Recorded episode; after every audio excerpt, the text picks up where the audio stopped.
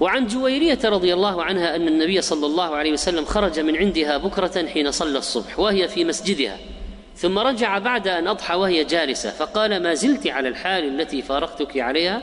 قالت نعم.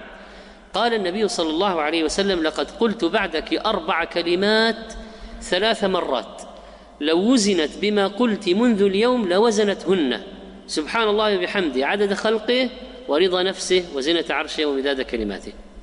سبحان الله وبحمده عدد خلقه ورضا نفسه وزنة عرشه ومداد كلماته. فهي أربع كلمات. عدد خلقه ورضا نفسه وزنة عرشه ومداد كلماته وتعاد ثلاث مرات. الحديث يقول بكرة يعني أول النهار من طلوع الفجر. وجويرية في مسجدها ما معنى مسجدها؟ ما هو مسجد المرأة؟ المكان الذي أعدته للصلاة في بيتها. هذا هو مسجدها.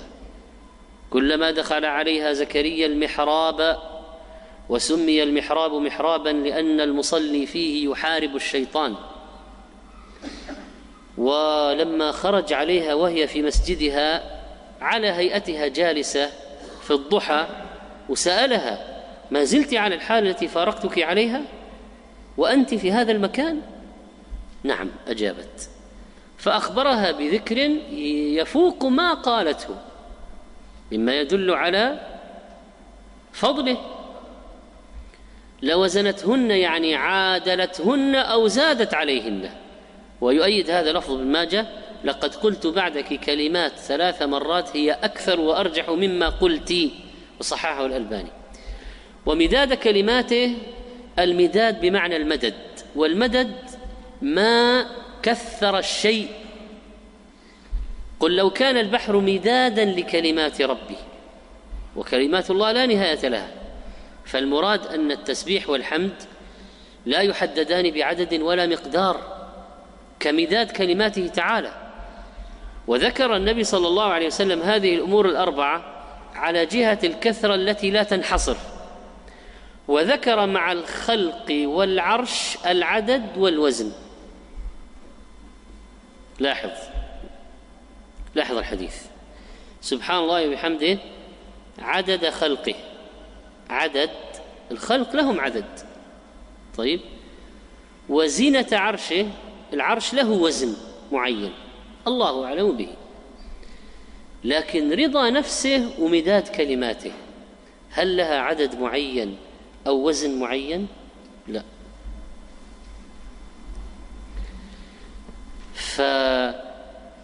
فذكر ما ينحصر مع ما لا ينحصر ولم يذكر مع رضائه ومداد كلماته عددا أو وزنا إشارة إلى أنهما لا يدخلان في المعدود ولا في الموزون ولا ينحصران بمقدار. فتأمل هذا الذكر هذا الذكر عدد خلقه. ورضا نفسه. عدد الخلق ينحصر. رضا نفسه لا ينحصر. وزينة عرشه له مقدار. مداد كلماته ما تنحصر. وعن أبي هريرة قال كان رسول الله صلى الله عليه وسلم يعلم أصحابه يقول إذا أصبح أحدكم فليقل اللهم بك أصبحنا وبك أمسينا وبك نحيا وبك نموت وإليك النشور. هذا متى النشور؟ في الصباح. وإذا أمسى فليقل اللهم بك أمسينا وبك أصبحنا وبك نحيا وبك نموت وإليك المصير. فالمصير متى يقولها؟ في المساء. رواه البخاري في الأدب المفرد بهذا اللفظ وصححه النووي بن حجر.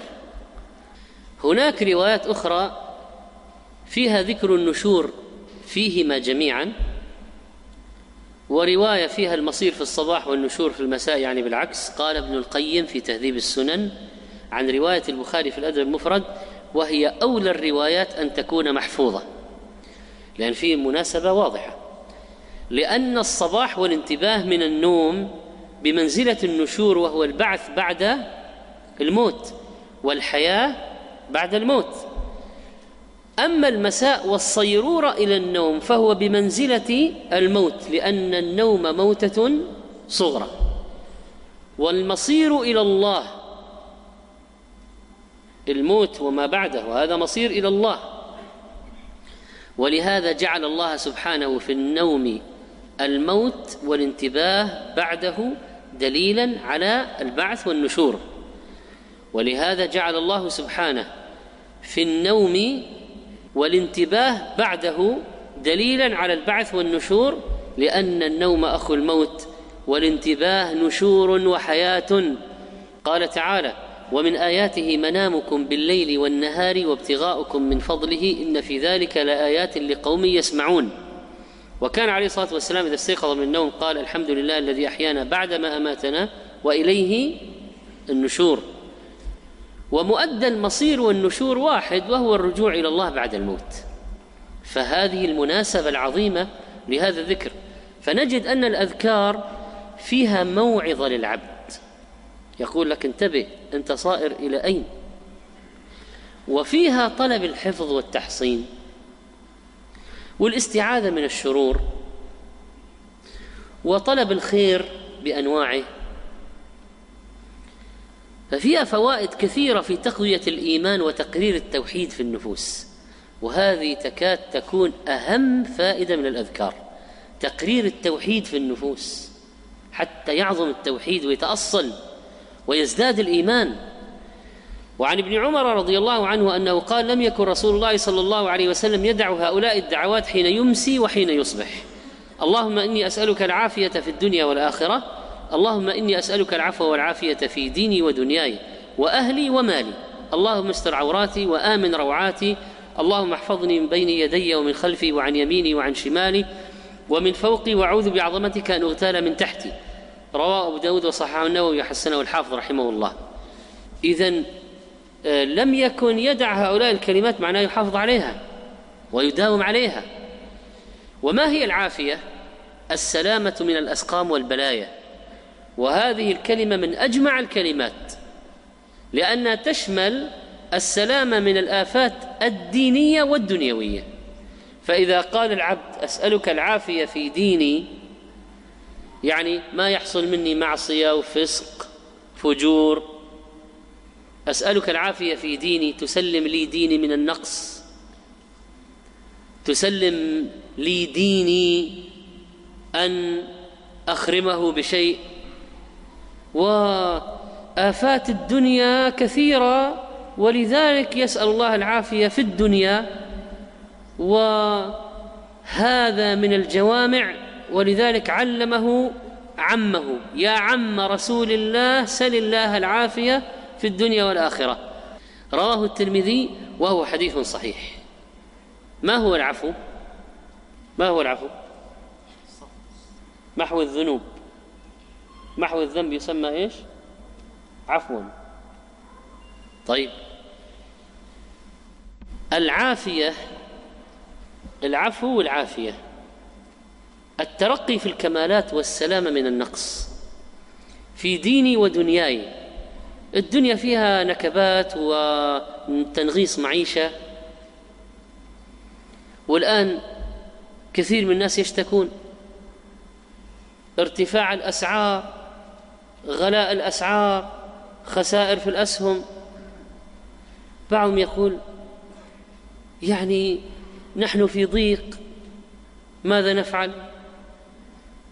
وهذا يقول يعني آه، آه، يسرق طاسة سيارة ولا أسطوانة غاز ويشتري كيس خبز لأولاده يغطوه في بيالة شاهي. يقول لا عندك أسهل من سرقة أسطوانة غاز وطاسة كفر سيارة. اللهم إني أسألك العفو والعافية في ديني ودنياي وتنغيص المعيشة وأن الواحد ما يكفي الراتب آخر الشهر هذا من تنغيص المعيشة. والأذكار هذه لها معنى ولها مدلول وفيها آه، تحقق آه، موعود من الله إذا الواحد قالها بإيمان ويقين وواظب عليها. هنالك أسقام في الدنيا وأمراض. ثم قال أستر عوراتي يعني عيوبي وتقصيري وآمن روعاتي فزعاتي وخوفي ارفع عني الخوف وجمع بين عورات وروعات. إشارة إلى كثرتهما ما قال عورتي وروعتي؟ عوراتي وروعاتي. اللهم احفظني ادفع عني البلاء. وذكر الجهات الست. الأمام خلف يمين شمال فوق تحت. ومن أين ستأتي المصيبة؟ إلا من جهة من هذه الجهات.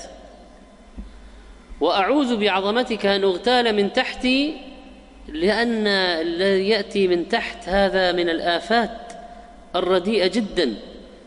قال بعضهم الخسف زلزال اغتيال مع خدعة. قال بعضهم في تعريفه اغتال من تحتي أن يقتل في موضع لا يراه فيه أحد. يؤخذ على الحين غرة. وعن أبي هريرة أنه قال جاء رجل إلى النبي صلى الله عليه وسلم فقال يا رسول الله ما لقيت من عقرب لدغتني البارحة؟ قال أما لو قلت حين أمسيت. أعوذ بكلمات الله التامات من شر ما خلق لم تضرك. رواه مسلم. وقال عليه الصلاة والسلام من قال حين يمسي ثلاث مرات أعوذ بكلمات الله التامات من شر ما خلق لم يضره حمة تلك الليلة. وحسنه الحافظ في نتائج الأفكار. وقال سهيل راوي الحديث شوف التربية الإسلامية في البيوت.